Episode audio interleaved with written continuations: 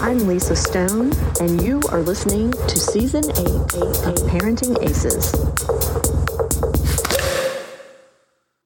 Welcome to Season 8, Episode 30 of the Parenting Aces podcast. I'm your host, Lisa Stone, and this week we are going to be talking about getting ready to play on the clay with Coach Jeff Puhan.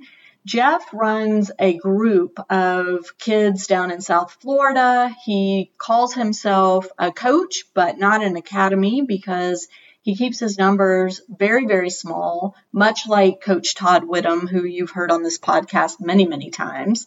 And Jeff is offering preparation to any junior player that wants to get ready to play clay courts. Of course, it's a little late for this year since the tournament is underway already, but he also offers similar training for hard court events and grass court events. And so I urge you to check out the show notes to see how to get in touch with Jeff if you are interested in bringing your child down to Florida or to one of the other locations where he trains. That said, I also want to encourage you to go to parentingaces.com. And if you haven't already, please become a member. We've got lots of options for you from free to monthly to annual to a special discounted rate for coaches. So check that out by clicking on the blinking join button on our website. And I hope that all of you are continuing to enjoy the podcast, continuing to jo- enjoy all the content on parentingaces.com. We've got so much new stuff coming from videos to webinars to our panel at the US Open and WTCA conference in New York next month, which if you are going to be in the area and if you are the parent of a female player, I urge you to check that out. All of the information is on our website for that event as well. So for now, I hope you'll sit back, relax, and enjoy this week's podcast with Coach Jeff Puhan. Welcome, Jeff Puhan, to the Parenting Aces podcast. It's your first time with us. Glad to have you. Yeah, thanks. Thanks for having me. Yeah, I hope it's the first of many. Me too. yeah, awesome. So, since you're a first timer here, I would love for you to give our audience a little insight into your life in tennis, your history in tennis. Hmm. Okay. Um, well, I started a little later than most, even though I played a lot of junior tennis when I was young. Um, I didn't actually really start playing seriously till I was about 14. I was a big baseball player, big baseball family.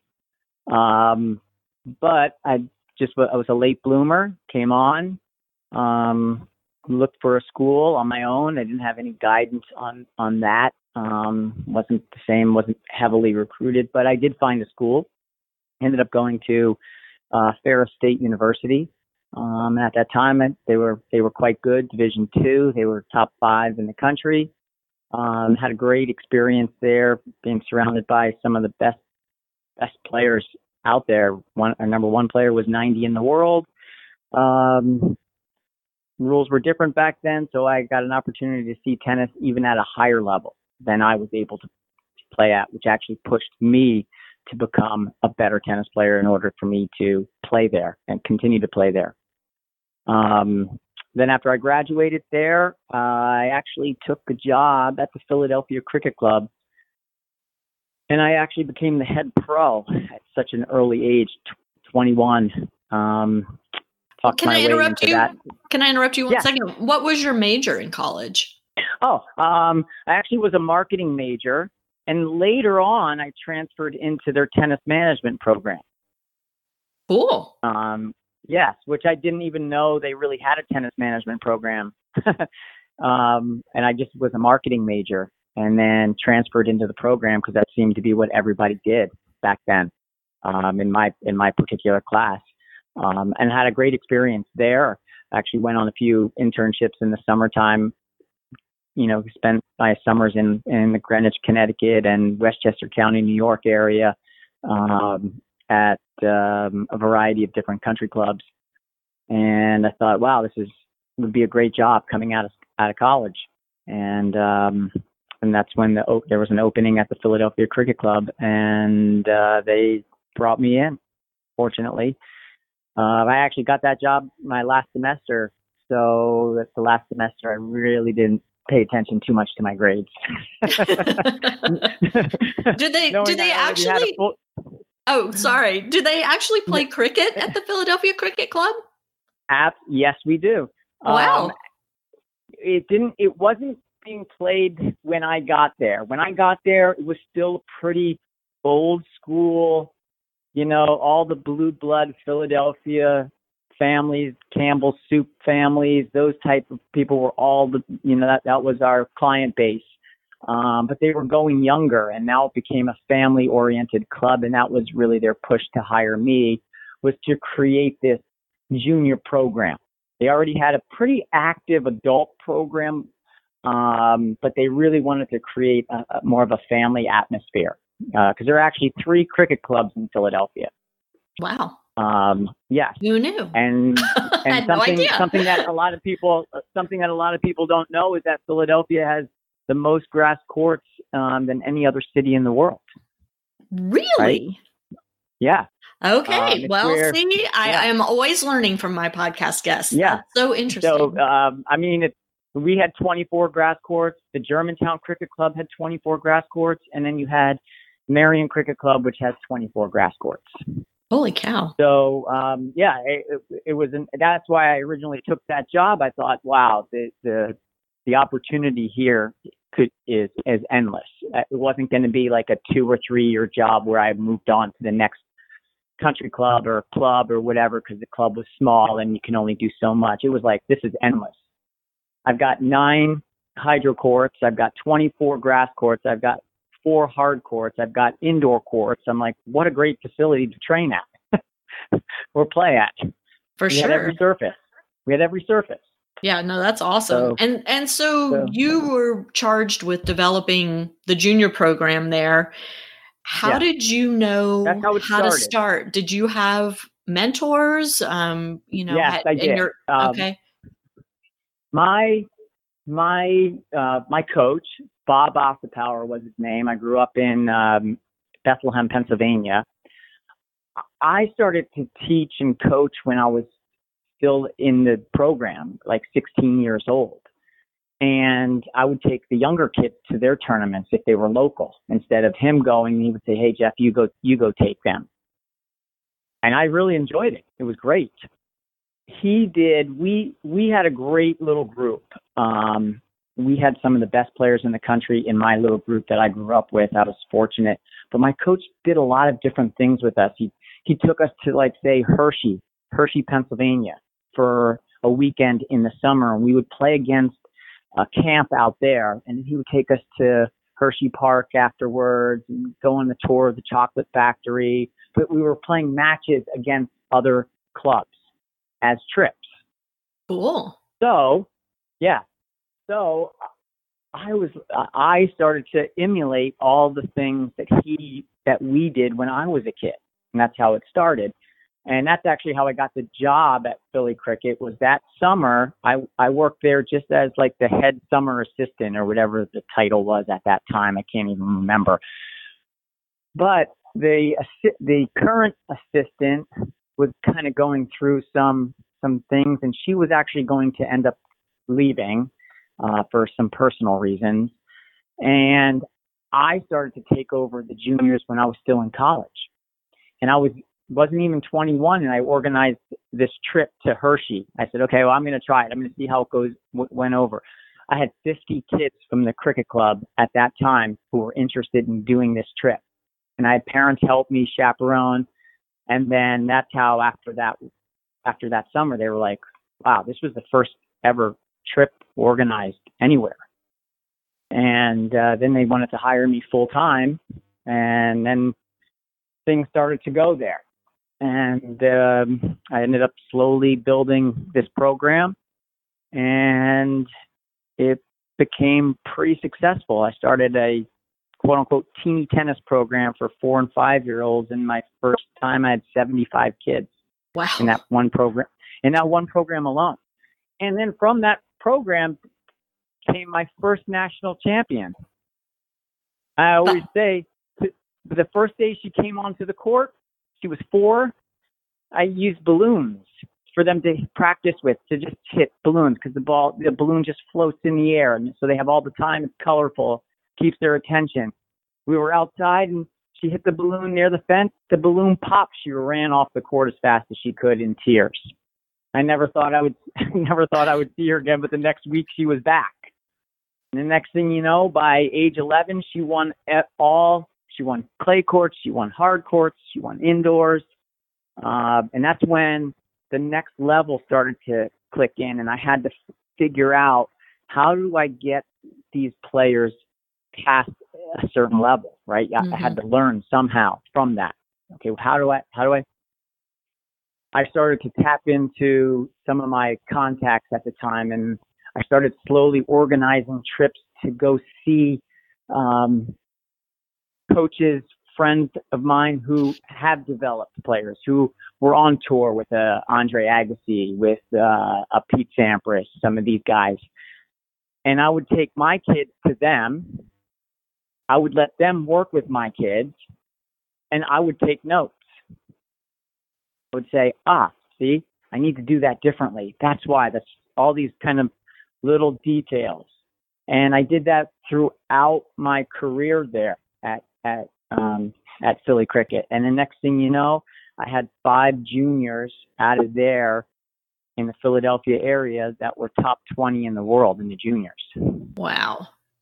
That's yeah. pretty impressive, Jeff. And I, I mean, it just feeds right into this whole notion that young tennis teaching professionals have got to have mentors. They've got to have people to learn from in order to continue to grow and develop as coaches, right? Absolutely, absolutely. And um, and I've never been. I've always been one to put extra eyes on um, my all of my players. Um, even when I even when I made the move down here to Florida, I still took them to um, see other friends of mine, people I trust, people who who who were impactful in the tennis industry, either as players or as coaches. And I like to use their eyes and their knowledge. Um, That's so great. That, and you, and I think you, that is so important. Oh, go ahead. Yeah, you didn't have the fear that we hear from so many tennis coaches that your kids were going to jump ship and and ne- move to another coach. Never, never, and I still don't. I still don't. Now, I don't know if this is the time to talk about that or the down the down the road in this podcast, but that was one of the factors with me wanting to leave the middle states or Philadelphia area to begin with. Yeah, no, that's that's um, a good segue. I do. I wanted to okay. ask you, you know, what precipitated the move down to Florida because you, okay. that's where you're based now. That's correct. Well, first off, I was the head pro at the cricket club for 16 years. So it was a long time. I tra- then later transitioned to running the adult program as well. So basically, we had to change the job a little bit, uh, brought in um, Ian Crookenden, who was a top player back in his day, winning national championships at UCLA, being a semifinalist at Wimbledon, you know, playing with the Rod, playing with the Rod Lavers and all these guys. So we brought him in. He was the head coach at Wake Forest at that time for 14 years, and he was looking to change, and because of his, he was 55, time to slow down a little bit. So we brought him in, and he kind of became the director and did a lot of the off-court stuff to leave me on court with all of the staff, the, the ladies, the men, the juniors, everything. And it was just a lot. And for 16 years, I I got burned. I was I was toast. Mm. You know, traveling the world with the juniors at that time who were good. Plus, it was just it was just a it was a big big big job. And so I decided to just take a handful of kids I had at that time, teach on my own, but then all of a sudden it, it exploded and all the, the best kids in the middle states wanted to train with me. And I was just doing the same thing again. So my friend Scott Williams down here, who was at the St. Andrews School, said, Jeff, you need to get away. You need to get out. You need a lifestyle change. So he talked me into coming to Florida to see if I liked it. I ended up liking it and making the move that that fall of 2010, I think, fall of 2010. Yeah. Um, and started slow down here with the St. Andrews School, and then had a girl I took under my wing from the St. Andrews School, kind of turned her around, transformed her, and sent her off to Wake Forest on a full ride. And the next thing you know, it went full circle. I started a group of eight, nine year olds down here, and they became top 20 in the country. and so I kind of started my own little group now down here, which has been fantastic. That's awesome. Um, yeah. And, and, and then bring, bring, oh, go ahead. go ahead. No, no, no. Keep no, then, going. Then I still have such a, a like foothold in the Philadelphia area. So when I, like, players are always coming down to work with me. And I'm always going back there to work with them. So it became kind of a nice, um, you know, a nice kind of north south connection. Players up there knew me, knew, you know, it was a place for them to come so they didn't maybe have to go to a bigger quote unquote academy where they may, they might not know anybody. They know me. They know what, what I'm about, my background. Um, and the parents, uh, feel safe sending their, their kids down here. I love it. And so the reason that you and I are doing this podcast right now is because you are working with some kids and providing some training to get kids ready for national clay courts. And I'd love for you to talk a little bit about what kinds of things you're offering and why. Okay. Um, well, playing on the playing on the clay is uh, a, a, tricky, tricky surface uh, for most kids in the country because they just don't have access to it. Um, Midwest, there's not as many clay courts, mostly hard courts indoors, right? Out, out west in California, very difficult to find clay. Texas, everywhere. Northeast has quite a bit of clay, um, but it's a challenge down here. And knowing that the girls 12s, boys 14s, boys 16s, and 18s are here in South Florida, you got the wind, you got the humidity, and you got the clay. Ball's not moving very fast. Players from the north aren't used to being very physical, using their legs. They're not used to the footwork, the amount of right. And then then we feed into the hydration side. Right? Not many people know how to hydrate. You go to the clay courts, and oftentimes on the first day, kids from out of town, the ambulances here yeah. constantly taking kids to the hospital dehydration because they don't properly know how to hydrate, even though they feel like they have. Right? Your body's losing that much, but that's what I'm providing for them, teaching them how to move on the clay, teaching them how to slide, in the heat, in the humidity, knowing that okay, now guys, we have to hydrate. Where's your your Pedialyte? Pedialyte is going to be one of the best things for you. The amount of potassium and sodium. Where's our sodium chloride tablets? Let's go to the pharmacy and let's get some salt tablets. Right, enters your stomach wall within 20 seconds. Fastest way to get that salt into your bloodstream. Second you feel it, boom, pop it, because you're losing so much down here and these players don't realize that. And they don't realize how physical it is. Even a two set match, tomorrow you're going to be tired, you're going to be sore. Are you hydrating properly? Are you warming up properly? Are you cooling down properly? And that's that's what I'm that's what I'm providing them. Right. And so I you know, my experience at clay courts is not only are the heat and humidity off the scale. I mean, mm-hmm. it's it's crazy hot and humid there.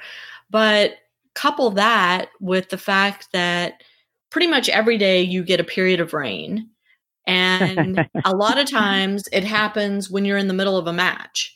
So right. So you're not only, you know, battling against your opponent, but you're battling the elements and the elements are way different than what most of these kids who don't live in South Florida are used to. That's right. That and is so, right.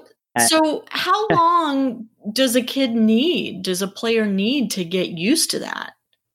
Well, you know, as long as they could let themselves out, if they could get here two weeks early, that would be great. But if they got here a week early, five days early, eh, they would give themselves a fighting a fighting chance if they were already an you know uh, an accomplished player. Some of the top players might not need as many days because they might be used to playing a few tournaments in Florida. Some of the other players, they I would recommend them coming at least two weeks early so some of the kids from the north could really get used to it. Because it's it's oftentimes you know it's more so the recovery the next day that you don't realize how much fluid you've lost and you wake up and you're not sure why you feel a certain way. Because you feel like wait i went to bed early. I slept well. I find it even myself and and i'm one who's been educated in the nutrition and hydration and oftentimes I have a long day. Sometimes I end up falling asleep early and I wake up and I say, gosh, I didn't have enough, didn't hydrate enough last night. Mm-hmm. You know, and, and, and it takes me a little that, while. And I mean, it also takes your appetite away, and which starts a vicious cycle, right? So it's it not just the hydration piece, but you know no. that heat and humidity. I mean, it can make you nauseous if you're not careful. And absolutely right.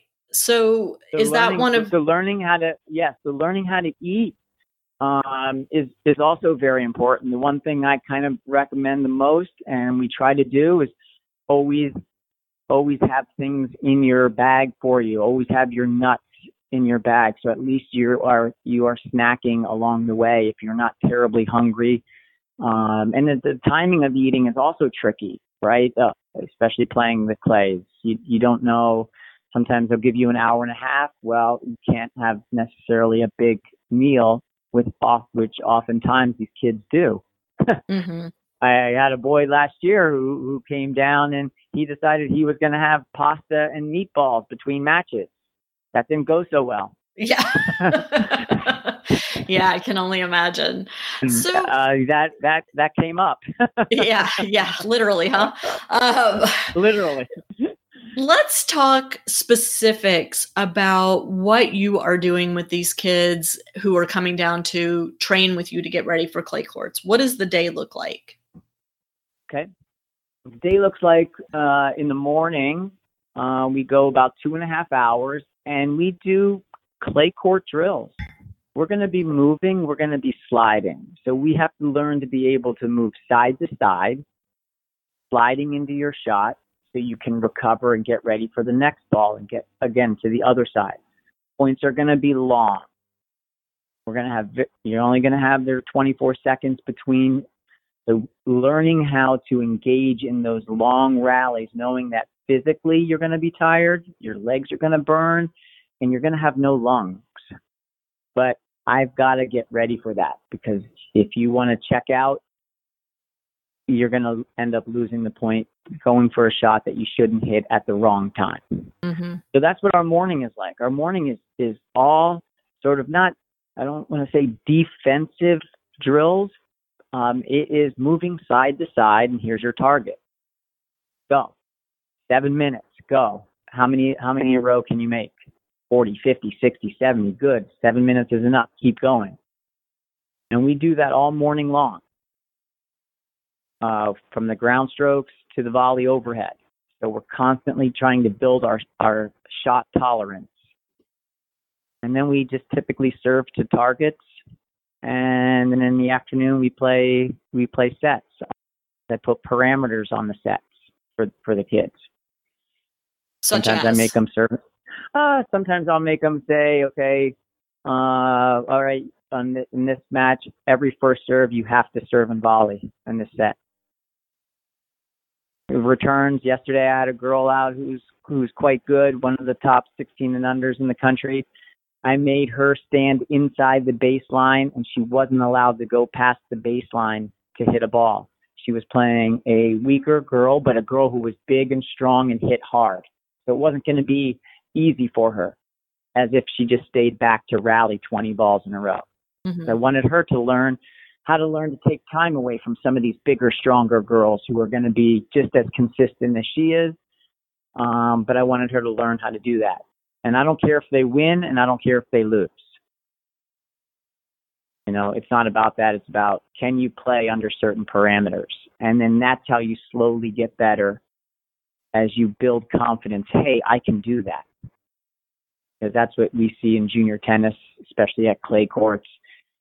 Kids won't believe that they could they could stay in a 30 ball rally for a whole set. So they start to check out and say, "Now that doesn't work for me. I have to do this." Whether it's hit a winner off the second ball. That's how we build our confidence. Well, and don't you think some of that has to do with sheer fatigue? Well, yes, absolutely. Mental and 100%. physical, right? Me- mental and most and if your mind is is good, your mind can push your body and make your body do anything it wants to do, even if your body is tired. Your mind, if your mind tells your body to do it, it'll do it until it can't go anymore. Um, and that's part of what it is as well. So when we're out there, I will never let the kid not run for the ball. He has to run for the ball. And that's that's what that's what it's about. And when you get into that tournament, you know the the deeper you make your run, the harder it is to win points. And you're going to play the best point of your life, maybe 30 times side to side. You might lose the point better be ready to do it again. yeah. Hopefully, it comes out right, and then and you, might, and you might lose that point. yeah, yeah, you're right. It's just that's just the way it is. And if you're prepared for that physically and mentally, you're then going to be okay with losing that point, knowing that okay, that kid played a, that played a good point. He deserved that. That's all right. I got him on this point because he's physically ready for the next point and mentally ready. So Okay, so so morning is the quote Spanish type drills where you're just running till your legs fall off and uh, going after every ball and and mm. shot tolerance and rally tolerance it sounds like um yeah. building that strength in the quads the hamstrings the glutes to be able to slide stop recover go the other direction which i i have had one lesson in my entire life on red clay and five minutes into the lesson, I felt like I was going to throw up. It was the hardest thing I've ever done. And I, anybody who has played on red clay, the green clay is way easier to move on, yes, it, but still yes, so difficult to slide, stop your slide, shift your weight so that you can move the other direction and be ready for the next ball. Right. And exactly. it all happens in a split second. It all happens right. And most most of the players, it's you know when when a player says to me, "Oh, Jeff, the court is slippery," and I say to them, "The court's not slippery. The court's not slippery for me. Why why aren't I slipping?" Well, because most of the kids don't use their legs. Mm-hmm. I was jo- I was joking with a coach, a friend of mine who brought a player over to train with us, and I said we need to develop a, a, the old school like a Fred Flintstone car for the kids. they have to pedal with their feet. pedal with their feet. But what did they use to brake to stop themselves? Yeah. Use their legs. Yeah. They use their legs, right? So it's like, okay, bend your knees. If you bend your knees when you slide, you will stop and you will be able to push off without sliding or slipping. That's the trick. When you see some of these kids who are sliding around, they're just not used to using their legs from other parts of the country. You play a lot of indoor tennis, these kids aren't going to bend their knees much. They're going to say, well, why should I bend my knees? I don't need to. The rally two hits. Mm-hmm. That's how you stop yourself. But they may not, I mean, to be fair, they may not have the quad, hamstring, and glute strength to stay in That's that true. bent knee position for That's true. A, you're a set, right. You're a match. Correct. Yeah. Yeah. You're correct. You're you're absolutely correct. And and so when they're coming down to train with you five days before clay courts start, you know, it's not a ton of time to get them ready, but No. are there some things they can do in that five day period other than, you know, put themselves in the line of fire on your tennis court um, to get their legs stronger and ready to compete for a week? Yeah, the, I mean, the one thing I like to do with them, um, especially when they first come down, is I actually really like to take them to the beach. Because I I do a lot of beach fitness for my players personally, or players who come in to train for an extended period of time, because it's so difficult to move in the sand. Much more difficult to move in the sand than it is on the tennis court, whether it's clay court, grass court, red clay, whatever.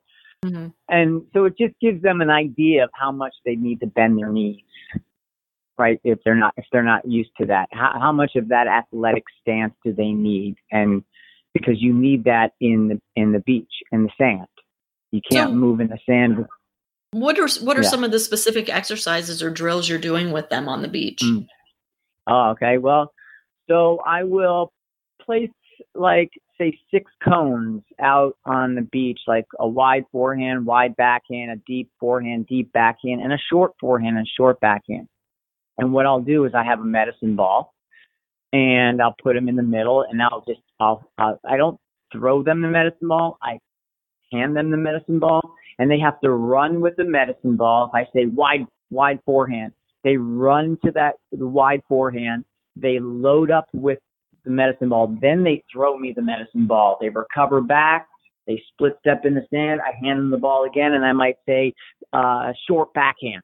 And they have to run with the medicine ball. Now I've got some weight, so now you really have to use your legs.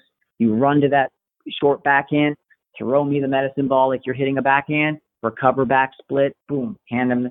And I do that for say a minute long, Wow. minute thirty seconds. That's Which sounds like like, nothing, but, Uh, but it- I will tell you from experience, it, it will be the longest minute of your life. It usually is. And they're huffing and puffing, probably about And 20 they're- seconds in. that they are. They Yeah. are. And some kids really love it and they love it and they want to go more and others are like that was the worst 45 minutes of my life. Yeah. But at the end of the day when I take them as a group, they love it because they're prized, they get to jump in the ocean nice. and they just are like this is great. Can't Yeah. wait to jump in the ocean. and I always say to them like, look, look at our this is our gym. Look at the ocean. Yeah. It's beautiful, right? It's Go not a terrible place now. to exercise for sure. So, okay, so you you have them out on the sand, they do these workouts. When they come back onto the clay court, what do you see from them as a result of that sand training? Oh, well, their movement is off of the charts, especially the first time. The first time they're on there and they come onto the tennis court, they are doing things they don't normally do right right away. And that is use their legs. Even if it's not as much as they should, it's a noticeable difference to them. And because it's easy. It's much easier. I shouldn't say it's easy. Nothing is easy. Yeah. it's much it's much easier for them to do that and they know what it feels like and they might only bend their knees for two inches but it's a big difference from not bending them at all And and I mean, I'm thinking about, you know, these poor kids who have never trained on clay or on sand coming down there and at the end of the first day they have to be dying. Um yes what kind of recovery protocol do you give them so that they can come back the next day and continue working and, and continue to be productive? right right well i mean uh, you know the first immediate is is, uh, is stretching right away off court I'm Lisa Stone, and you are listening to Season 8 of Parenting Aces. Welcome to season eight, episode 30 of the Parenting Aces podcast. I'm your host, Lisa Stone. And this week we are going to be talking about getting ready to play on the clay with Coach Jeff Puhan. Jeff runs a group of kids down in South Florida. He calls himself a coach, but not an academy because He keeps his numbers very, very small, much like Coach Todd Widom, who you've heard on this podcast many, many times. And Jeff is offering preparation to any junior player that wants to get ready to play clay courts. Of course, it's a little late for this year since the tournament is underway already, but he also offers similar training for hard court events and grass court events. And so I urge you to check out the show notes to see how to get in touch with Jeff if you are interested in bringing your child down to Florida or to one of the other locations where he trains. That said, I also want to encourage you to go to parentingaces.com. And if you haven't already, please become a member. We've got lots of options for you from free to monthly to annual to a special discounted rate for coaches. So check that out by clicking on the blinking join button on our website. And I hope that all of you are continuing to enjoy the podcast, continuing to jo- enjoy all the content on parentingaces.com. We've got so much new stuff coming from videos to webinars to our panel at the US Open and WTCA conference in New York next month, which if you are going to be in the area and if you are the parent of a female player, I urge you to check that out. All of the information is on our website for that event as well. So for now, I hope you'll sit back, relax, and enjoy this week's podcast with Coach Jeff Puhan. Welcome, Jeff Puhan, to the Parenting Aces podcast. It's your first time with us. Glad to have you. Yeah, thanks. Thanks for having me. Yeah, I hope it's the first of many. Me too yeah, awesome. So, since you're a first timer here, I would love for you to give our audience a little insight into your life in tennis, your history in tennis. Hmm. Okay. Um, well, I started a little later than most, even though I played a lot of junior tennis when I was young. Um, I didn't actually really start playing seriously till I was about 14. I was a big baseball player, big baseball family. Um, but I just I was a late bloomer, came on, um, looked for a school on my own. I didn't have any guidance on on that. Um, wasn't the same, wasn't heavily recruited, but I did find a school. Ended up going to uh, Ferris State University. Um, at that time, they were they were quite good, Division two. They were top five in the country. Um, had a great experience there, being surrounded by some of the best best players out there. One, our number one player was 90 in the world.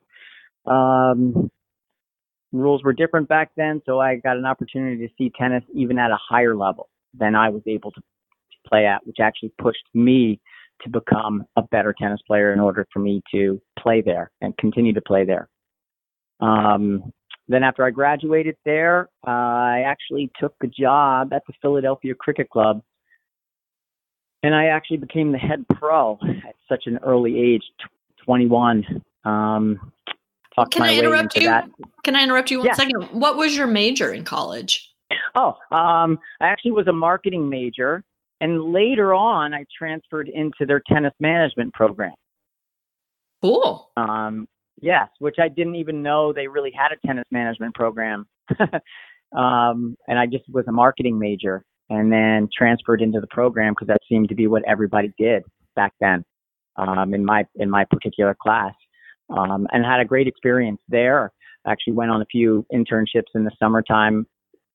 You know, spent my summers in in the Greenwich, Connecticut, and Westchester County, New York area um, at um, a variety of different country clubs. And I thought, wow, this is would be a great job coming out of out of college. And um, and that's when the there was an opening at the Philadelphia Cricket Club, and uh, they brought me in. Fortunately, uh, I actually got that job my last semester, so that's the last semester I really didn't pay attention too much to my grades. did they? did they actually? Full... Oh, sorry. Do they actually play cricket at the Philadelphia Cricket Club? App, yes, we do. Wow. Um, it didn't. It wasn't being played when I got there. When I got there, it was still pretty old school, you know, all the blue blood Philadelphia families, Campbell soup families, those type of people were all the, you know, that, that was our client base. Um, but they were going younger and now it became a family oriented club. And that was really their push to hire me was to create this junior program. They already had a pretty active adult program, um, but they really wanted to create a, a more of a family atmosphere because uh, there are actually three cricket clubs in Philadelphia. Wow. Um, yes. Who knew? And and something no something that a lot of people something that a lot of people don't know is that Philadelphia has the most grass courts um, than any other city in the world. Really? Right? Yeah. Okay. Um, well, where- see, I, yeah. I'm always learning from my podcast guests. Yeah. That's so interesting. So, um, I mean, it, we had 24 grass courts. The Germantown Cricket Club had 24 grass courts, and then you had Merion Cricket Club, which has 24 grass courts. Holy cow. So, um, yeah, it, it, it was. An, that's why I originally took that job. I thought, wow, the the the opportunity here could is is endless. Uh, it wasn't going to be like a two or three year job where I moved on to the next country club or club or whatever because the club was small and you can only do so much. It was like this is endless. I've got nine hydro courts. I've got 24 grass courts. I've got four hard courts. I've got indoor courts. I'm like, what a great facility to train at or play at. For we sure. We had every surface. We had every surface. Yeah, no, that's awesome. So- and and so, so- you were charged with developing the junior program there. How Yeah. did you know That's how it to start? Did you have mentors? Um, you know, Yes, had- I did. your- Um, okay. my my uh, my coach Bob Osterpower was his name. I grew up in um, Bethlehem, Pennsylvania. I started to teach and coach when I was still in the program, like 16 years old. And I would take the younger kids to their tournaments if they were local. Instead of him going, he would say, "Hey Jeff, you go, you go take them." And I really enjoyed it. It was great he did we we had a great little group um we had some of the best players in the country in my little group that I grew up with. I was fortunate. But my coach did a lot of different things with us. He he took us to like say Hershey, Hershey, Pennsylvania for a weekend in the summer and we would play against a camp out there and he would take us to Hershey Park afterwards and go on the tour of the chocolate factory. But we were playing matches against other clubs as trips. Cool. So, yeah. So I was I started to emulate all the things that he that we did when I was a kid. And that's how it started. And that's actually how I got the job at Philly Cricket was that summer I I worked there just as like the head summer assistant or whatever the title was at that time. I can't even remember. But the the current assistant was kind of going through some some things, and she was actually going to end up leaving uh, for some personal reasons. And I started to take over the juniors when I was still in college, and I was wasn't even 21, and I organized this trip to Hershey. I said, okay, well, I'm going to try it. I'm going to see how it goes. W- went over. I had 50 kids from the cricket club at that time who were interested in doing this trip, and I had parents help me chaperone. And then that's how after that after that summer they were like, wow, this was the first ever trip organized anywhere. And uh, then they wanted to hire me full time, and then things started to go there. And um, I ended up slowly building this program, and it became pretty successful. I started a quote unquote teeny tennis program for four and five year olds. And my first time I had 75 kids Wow. in that one program, in that one program alone. And then from that program came my first national champion. I always say the first day she came onto the court, she was four. I used balloons for them to practice with to just hit balloons because the ball, the balloon just floats in the air, and so they have all the time. It's colorful, keeps their attention. We were outside and she hit the balloon near the fence. The balloon popped. She ran off the court as fast as she could in tears. I never thought I would, never thought I would see her again. But the next week she was back. And the next thing you know, by age 11, she won all. She won clay courts. She won hard courts. She won indoors. Uh, and that's when the next level started to click in, and I had to f- figure out how do I get these players past a certain level, right? Mm-hmm. I had to learn somehow from that. Okay, how do I how do I I started to tap into some of my contacts at the time and I started slowly organizing trips to go see um, coaches, friends of mine who have developed players who were on tour with uh, Andre Agassi, with uh, a Pete Sampras, some of these guys. And I would take my kids to them. I would let them work with my kids and I would take notes. I would say, ah, see, I need to do that differently. That's why. That's all these kind of little details. And I did that throughout my career there at at um, at Philly Cricket. And the next thing you know, I had five juniors out of there in the Philadelphia area that were top 20 in the world in the juniors. Wow. That's yeah. pretty impressive, Jeff. And I, I mean, it just feeds right into this whole notion that young tennis teaching professionals have got to have mentors. They've got to have people to learn from in order to continue to grow and develop as coaches, right? Absolutely, absolutely. And um, and I've never been. I've always been one to put extra eyes on um, my all of my players. Um, even when I even when I made the move down here to Florida, I still took them to um, see other friends of mine, people I trust, people who who who were impactful in the tennis industry, either as players or as coaches. And I like to use their eyes and their knowledge. Um, That's so great. That, and you, and I think you, that so important. Oh, go ahead. Yeah, you didn't have the fear that we hear from so many tennis coaches that your kids were going to jump ship and and ne- move to another coach. Never, never, and I still don't. I still don't. Now, I don't know if this is the time to talk about that or the down the down the road in this podcast, but that was one of the factors with me wanting to leave the middle states or Philadelphia area to begin with. Yeah, no, that's that's um, a good segue. I do. I wanted to okay. ask you, you know, what precipitated the move down to Florida because you, okay. that's where you're based now. That's correct. Well, first off, I was the head pro at the cricket club for 16 years. So it was a long time. I tra- then later transitioned to running the adult program as well. So basically, we had to change the job a little bit, uh, brought in um, Ian Crookenden, who was a top player back in his day, winning national championships at UCLA, being a semifinalist at Wimbledon, you know, playing with, the Rod, playing with the Rod Lavers and all these guys. So we brought him in. He was the head coach at Wake Forest at that time for 14 years, and he was looking to change, and because of his, he was 55, time to slow down a little bit.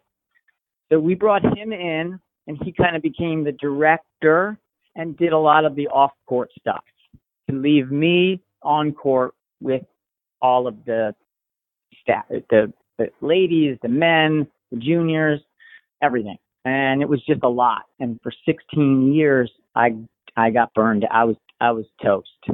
Mm. You know, traveling the world with the juniors at that time who were good. Plus, it was just it was just a it was a big big big job.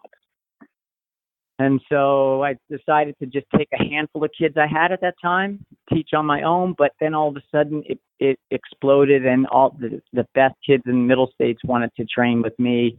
And I was just doing the same thing again. So my friend Scott Williams down here, who was at the St. Andrews School, said, Jeff, you need to get away. You need to get out. You need a lifestyle change.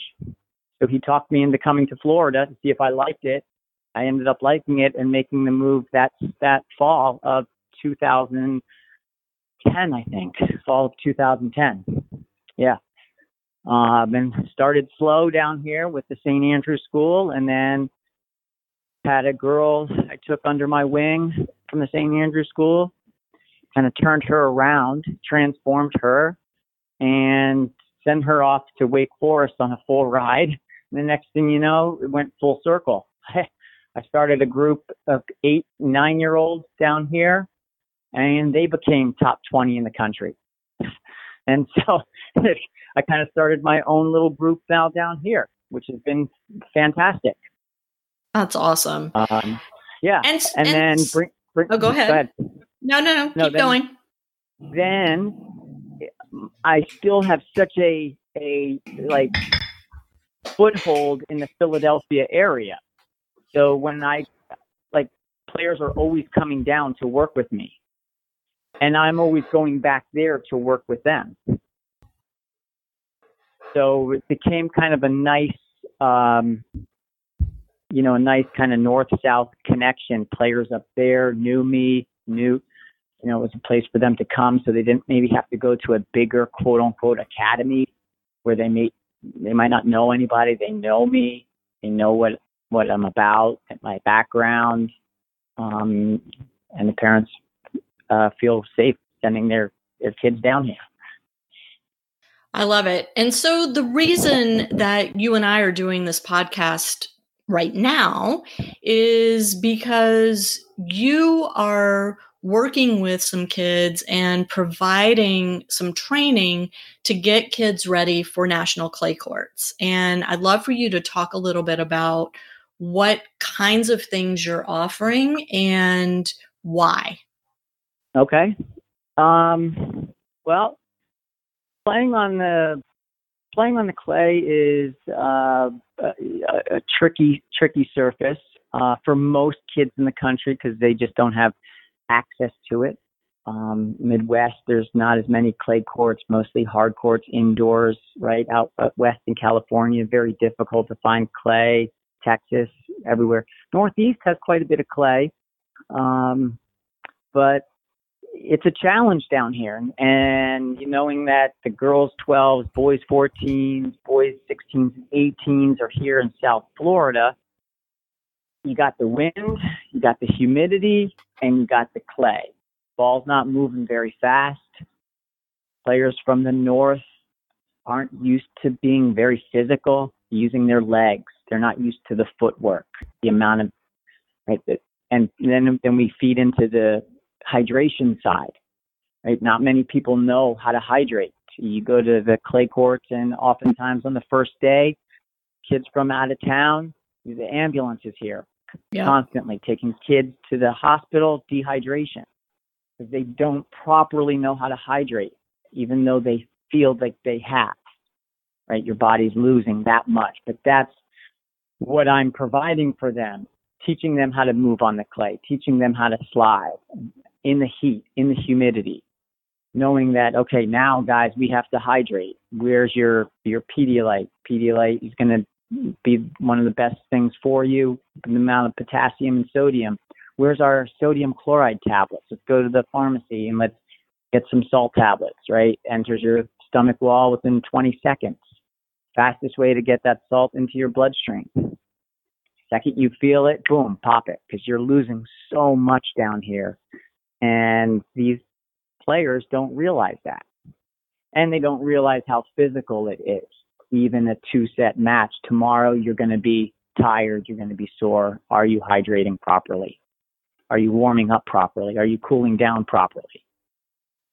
And that's that's what eh I'm that's what I'm providing them.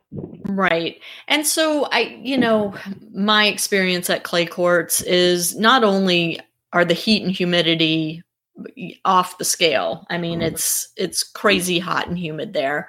But couple that with the fact that pretty much every day you get a period of rain. And a lot of times it happens when you're in the middle of a match. So right. So you're not only you know battling against your opponent but you're battling the elements and the elements are way different than what most of these kids who don't live in south florida are used to That's right. That and is so right. Uh, so how long does a kid need does a player need to get used to that Well, you know, as long as they could let themselves out, if they could get here two weeks early, that would be great. But if they got here a week early, five days early, eh, they would give themselves a fighting a fighting chance if they were already an you know uh, an accomplished player. Some of the top players might not need as many days because they might be used to playing a few tournaments in Florida. Some of the other players, they I would recommend them coming at least two weeks early so some of the kids from the north could really get used to it. Because it's it's oftentimes you know it's more so the recovery the next day that you don't realize how much fluid you've lost and you wake up and you're not sure why you feel a certain way. Because you feel like wait i went to bed early. I slept well. I find it even myself and and i'm one who's been educated in the nutrition and hydration and oftentimes I have a long day. Sometimes I end up falling asleep early and I wake up and I say, gosh, I didn't have enough, didn't hydrate enough last night. Mm-hmm. You know, and, and, and it takes me a little that, while. And I mean, it also takes your appetite away, and which starts a vicious cycle, right? So yeah, it's it not just the hydration piece, but you know no. that heat and humidity. I mean, it can make you nauseous if you're not careful. And absolutely right. So the is learning, that one of the learning how to yes, the learning how to eat um, is is also very important. The one thing I kind of recommend the most, and we try to do, is always always have things in your bag for you. Always have your nuts in your bag, so at least you are you are snacking along the way if you're not terribly hungry. Um, and the, the timing of eating is also tricky, right? Uh, especially playing the clays. You you don't know Sometimes they'll give you an hour and a half. Well, you can't have necessarily a big meal with off, which oftentimes these kids do. mm-hmm. I had a boy last year who, who came down and he decided he was going to have pasta and meatballs between matches. That didn't go so well. Yeah. yeah, I can only imagine. So uh, that that that came up. yeah, yeah, literally, huh? Um, literally. Let's talk specifics about what you are doing with these kids who are coming down to train with you to get ready for clay courts. What does the day look like? Okay. The day looks like uh, in the morning, uh, we go about two and a half hours and we do clay court drills. We're going to be moving, we're going to be sliding. So we have to learn to be able to move side to side, sliding into your shot, you can recover and get ready for the next ball and get again to the other side. Points are going to be long. We're going to have, you're only going to have there 24 seconds between. So learning how to engage in those long rallies, knowing that physically you're going to be tired, your legs are going to burn, and you're going to have no lungs. But I've got to get ready for that because if you want to check out, you're going to end up losing the point going for a shot that you shouldn't hit at the wrong time. Mm-hmm. So that's what our morning is like. Our morning is is all sort of not I don't want to say defensive drills. Um, it is moving side to side, and here's your target. Go. Seven minutes. Go. How many how many in a row can you make? 40, 50, 60, 70. Good. Seven minutes is enough. Keep going. And we do that all morning long uh, from the ground strokes to the volley overhead. So we're constantly trying to build our, our shot tolerance. And then we just typically serve to targets. And then in the afternoon we play we play sets. I put parameters on the sets for for the kids. Such sometimes as? I make them serve. Uh, sometimes I'll make them say, okay, uh, all right, on this, in this match, every first serve you have to serve and volley in this set returns. Yesterday, I had a girl out who's who's quite good, one of the top 16 and unders in the country. I made her stand inside the baseline, and she wasn't allowed to go past the baseline to hit a ball. She was playing a weaker girl, but a girl who was big and strong and hit hard. So it wasn't going to be easy for her, as if she just stayed back to rally 20 balls in a row. Mm-hmm. So I wanted her to learn how to learn to take time away from some of these bigger, stronger girls who are going to be just as consistent as she is. Um, but I wanted her to learn how to do that. And I don't care if they win and I don't care if they lose. You know, it's not about that. It's about can you play under certain parameters? And then that's how you slowly get better as you build confidence. Hey, I can do that. Because that's what we see in junior tennis, especially at clay courts. Kids won't believe that they could they could stay in a 30 ball rally for a whole set. So they start to check out and say, "No, that doesn't work for me. I have to do this." Whether it's hit a winner off the second ball, that's how we build our confidence. Well, and don't you think some of that has to do with sheer fatigue? Well, yes, absolutely. Mental and 100%. physical, right? Me- mental and most and if your mind is is good, your mind can push your body and make your body do anything it wants to do, even if your body is tired. Your mind, if your mind tells your body to do it, it'll do it until it can't go anymore. Um, and that's part of what it is as well. So when we're out there, I will never let the kid not run for the ball. He has to run for the ball. And that's that's what that's what it's about. And when you get into that tournament, you know the the deeper you make your run, the harder it is to win points. And you're going to play the best point of your life, maybe 30 times side to side. You might lose the point. Better be ready to do it again. Hopefully, it comes out right? And then and you, might, and you might lose that point. yeah, yeah, you're right. It's just that's just the way it is. And if you're prepared for that physically and mentally, you're then going to be okay with losing that point, knowing that okay, that kid played a, that played a good point. He deserved that. That's all right. I got him on this point because he's physically ready for the next point and mentally ready. So. Okay, so so morning is the quote Spanish type drills where you're just running till your legs fall off and uh, going after every ball and and mm. shot tolerance and rally tolerance it sounds like um yeah. building that strength in the quads the hamstrings the glutes to be able to slide stop recover go the other direction which i i have had one lesson in my entire life on red clay and five minutes into the lesson, I felt like I was going to throw up. It was the hardest thing I've ever done.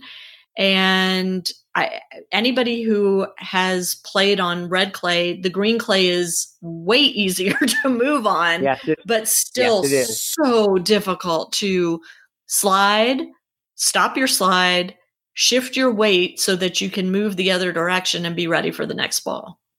Right. And exactly. it all happens in a split second. It all happens right. And most most of the players, it's you know when when a player says to me, "Oh, Jeff, the court is slippery," and I say to them, "The court's not slippery. The court's not slippery for me. Why why aren't I slipping?" Well, because most of the kids don't use their legs. Mm-hmm. I was jo- I was joking with a coach, a friend of mine who brought a player over to train with us, and I said we need to develop a, a, the old school like a Fred Flintstone car for the kids. they have to pedal with their how, feet. pedal with their feet. But what did they use to brake to stop themselves? Yeah. Use their legs. Yeah. They use their legs, right? So it's like, okay, bend your knees. If you bend your knees when you slide, you will stop and you will be able to push off without sliding or slipping. That's the trick. I mean, you see some of these kids who are sliding around, they're just not used to using their legs from other parts of the country. You play a lot of indoor tennis, these kids aren't going to bend their knees much. They're going to say, well, why should I bend my knees? I don't need to. The rally's two hits. Mm-hmm. That's how you stop yourself. But they may not, I mean, to be fair, they may not have the quad, hamstring, and glute strength to stay in That's that true. bent knee position for That's true. A, you're a set, right. You're a match. Correct. Yeah. Yeah. You're correct. You're you're absolutely correct. And and so when they're coming down to train with you 5 days before clay courts start, you know, it's not a ton of time to get them ready, but no. are there some things they can do in that 5-day period other than, you know, put themselves in the line of fire on your tennis court um, to get their legs stronger and ready to compete for a week? Yeah, the, I mean, the one thing I like to do with them um, especially when they first come down, is I actually really like to take them to the beach. because I I do a lot of beach fitness for my players personally, or players who come in to train for an extended period of time, because it's so difficult to move in the sand. Much more difficult to move in the sand than it is on the tennis court, whether it's clay court, grass court, red clay, whatever. Mm-hmm. And so it just gives them an idea of how much they need to bend their knees, right? If they're not if they're not used to that, how, how much of that athletic stance do they need? And because you need that in the in the beach in the sand, you can't so, move in the sand. What are what are yeah. some of the specific exercises or drills you're doing with them on the beach? Mm. Oh, okay. Well, so I will place like say six cones out on the beach, like a wide forehand, wide backhand, a deep forehand, deep backhand, and a short forehand and short backhand.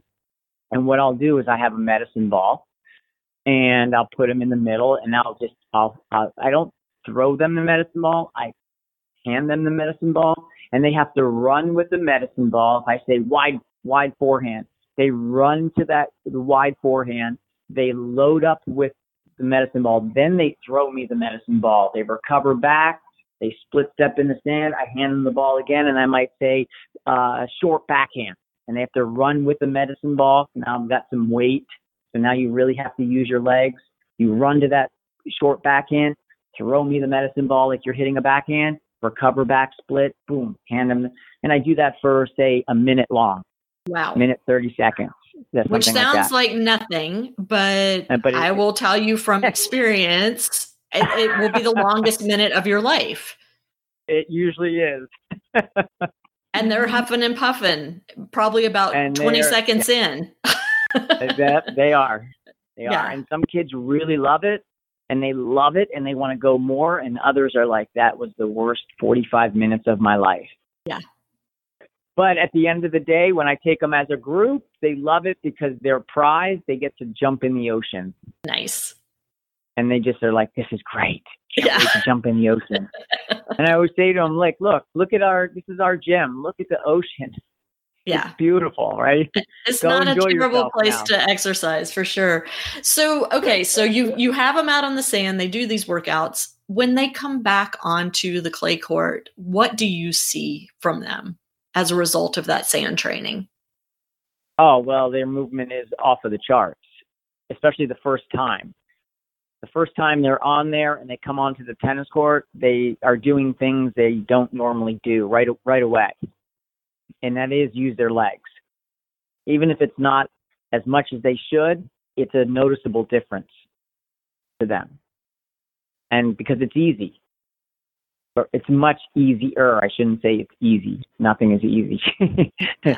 it's much it's much easier for them to do that, and they know what it feels like. And they might only bend their knees for two inches, but it's a big difference from not bending them at all. and and I mean, I'm thinking about you know these poor kids who have never trained on clay or on sand coming down there and at the end of the first day they have to be dying. Um, yes. what kind of recovery protocol do you give them so that they can come back the next day and continue working and, and continue to be productive? Right. Right. Well i mean uh, you know the first immediate is is, is stretching right away off court. As soon as, as soon as we're done with our session you, you got to get that good 30 40 minute stretch in and it's stretching every part of your body from your spine to your ankles to the bottoms of your feet, your arms, your legs, etc. And then it's take ice baths. Get in that ice bath so that inflammation of your muscles can come down. And then make sure that you're consuming enough protein so that your damaged muscles can recover. And the more aggressive you are with all of that, the quicker you come back to recover. And I know the kids who have done it, and I know the kids who maybe did half of it because mm-hmm. they just don't, rec- they're just not recovering the same. And then I explained to them, listen, that's what's going to happen in this tournament. I don't care whether we're talking about Wimbledon that's going on right now, Nadal and Federer, the are playing. None of them are are fresh as daisies right now. They're bo- they're both sore. right? They're both sore.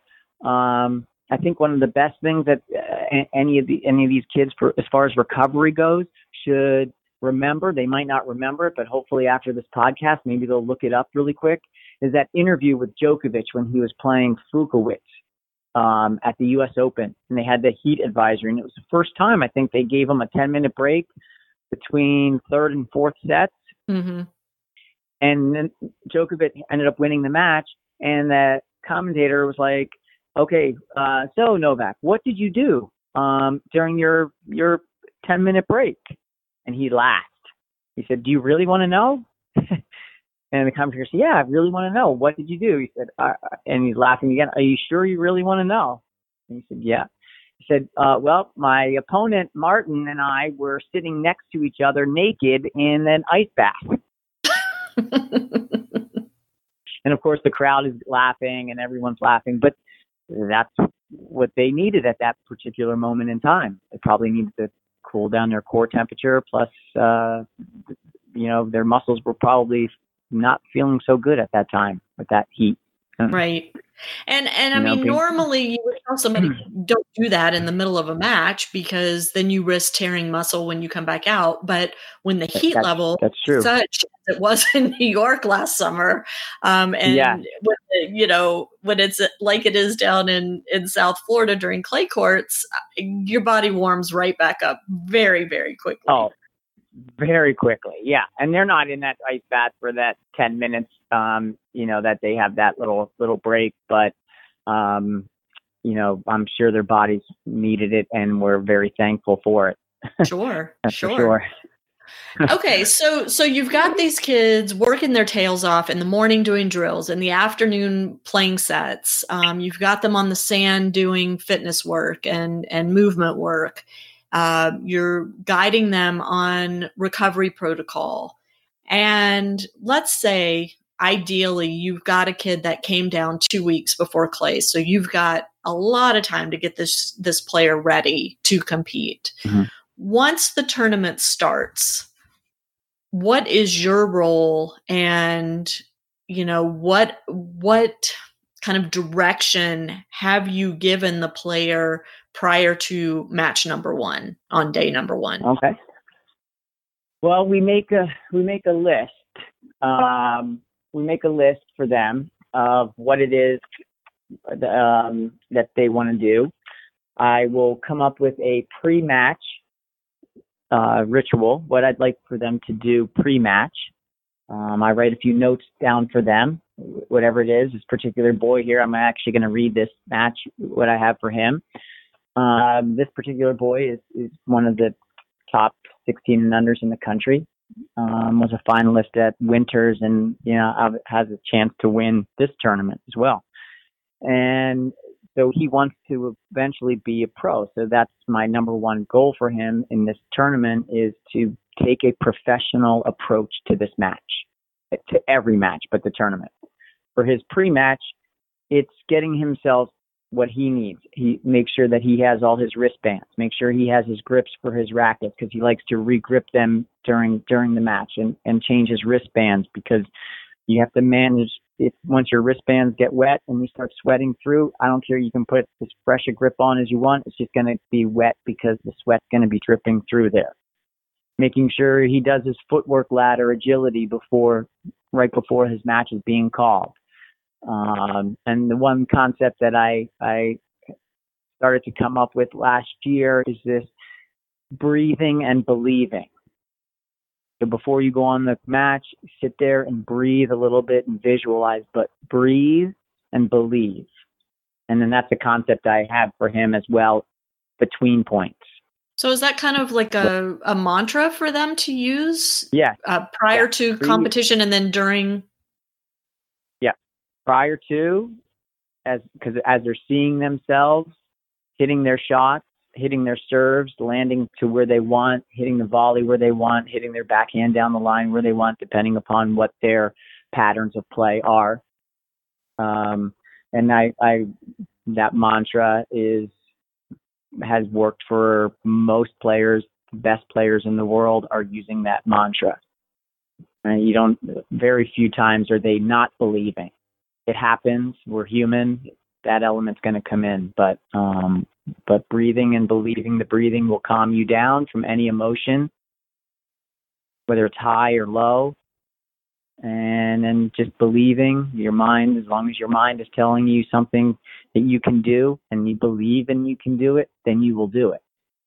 Yeah, I mean it's it's a huge piece of the puzzle, isn't it? And I, you know, huge. we just did a, a, webinar for our premium members uh, with David Samuel and um, Marius Barnard, and and those two guys talked a lot about the between point rituals, the side change rituals, um, you know, getting your mind right, keeping your emotions in check, and and you know we talked for for a full hour about that stuff. It is oh, it's a crucial piece of the puzzle.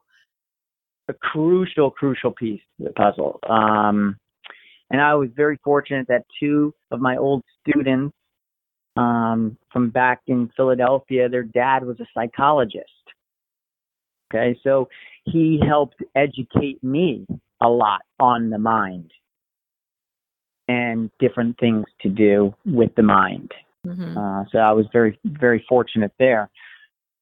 So I can add it into their piece. Right. But yeah. So okay. So let's then, get back to your players' instructions. Yeah, Sorry, so, okay, I got you off track. so in, in, in, in, this match, um, or this tournament, um, I have for this this particular um, boy to make sure that he really plans his serving combinations. He has two particular combinations that are the most successful for him. And it doesn't matter that your opponent knows it's coming. When he executes it, there's no there's no countering of it for his opponent.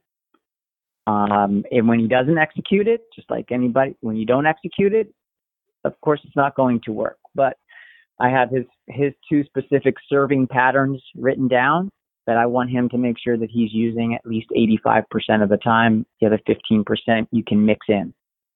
Okay, know? let me let me um, stop you there again because I have a question regarding that. So, okay. are these particular serving patterns things that he identified or that you identified or that another coach helped identify?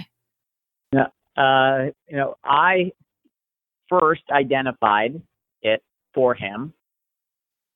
Then he slowly identified it himself which is good because um, I he oftentimes I started working with this particular player last June in Philadelphia area, and he ended up moving down to Florida when I came down because he was homeschooled, so it worked out great. But he was always quick to change, and he had to see it himself that when he does it, it actually works.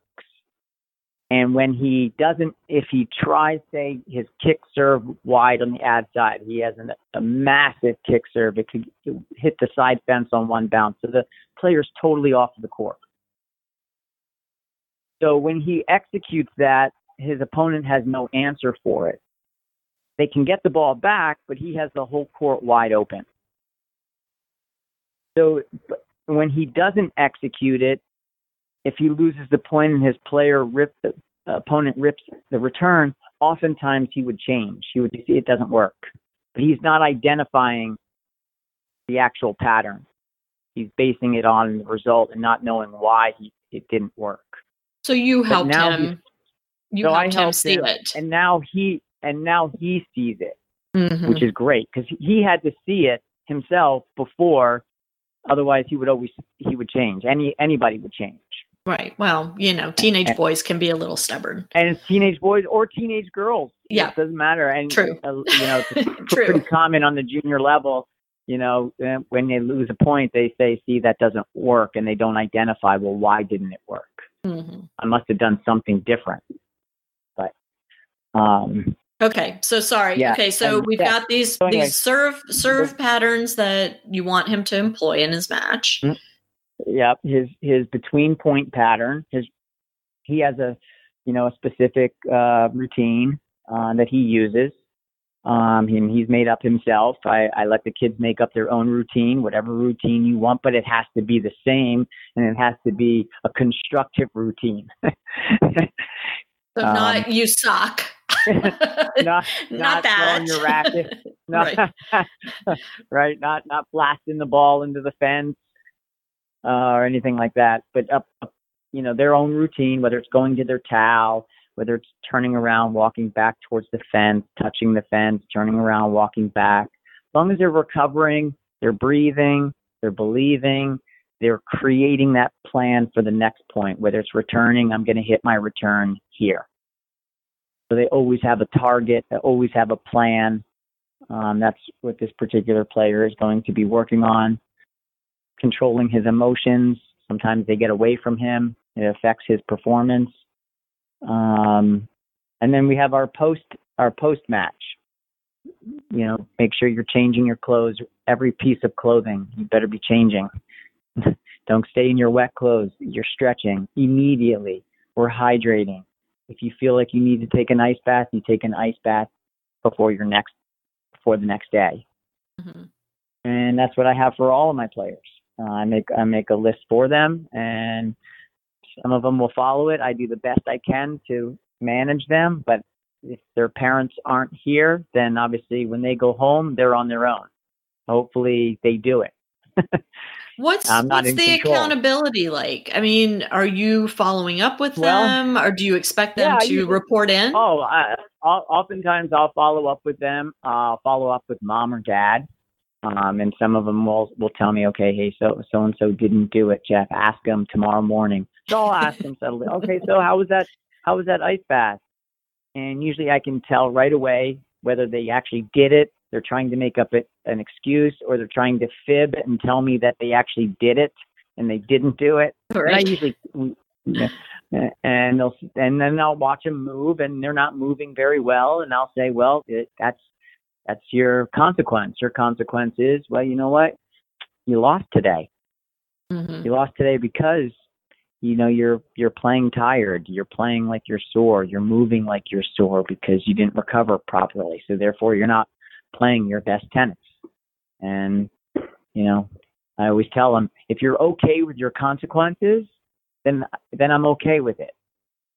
Right. So so okay. how do you handle the kid that doesn't do what you tell them and then they win again anyway? That's got to just sting. Yeah. Well, it does. You know, and it does. And everybody is, you know, different and there are those those people out there certain exceptions, you know, like genetically. Some kids are naturally flexible, uh, right? They they don't maybe need to hydrate as much as the average person. They might not even need to eat as much as the average person at this age.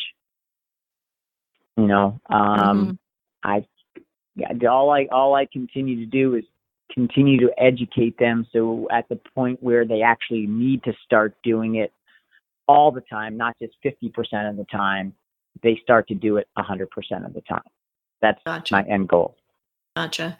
Okay, so the last kind of big piece that I want to touch on before I let you tell everybody how to get a hold of you, because I'm sure after listening to this, you are going to get inundated with emails and phone calls, which is a good thing, maybe, maybe not. Um, but why is it so difficult for a junior player to get ready for clay courts. And I mean, these kids play tournaments week in and week out. For some reason, clay courts just kind of stands alone as an event that really requires extra preparation. Yeah, I know. Um, I mean, it's just it's everything we've kind of touched on. Um, I mean, players don't come down to play because they can't handle the heat. They can't handle the elements. Um, and I don't know if you actually ever get used to that. Even living here in Florida, uh, and training here in Florida, um, I don't know if you ever truly get used to that. I mean, it is a physically, mentally demanding tournament. Uh, I don't know I mean, yes, we can get prepared for it. Uh, we can do the right things, but it might be 110 heat index one day, and you might be f- so fully prepared, you might end up cramping out there because you've lost so much fluids and you've done everything right. and now you have to retire and you can't finish the match or the tournament.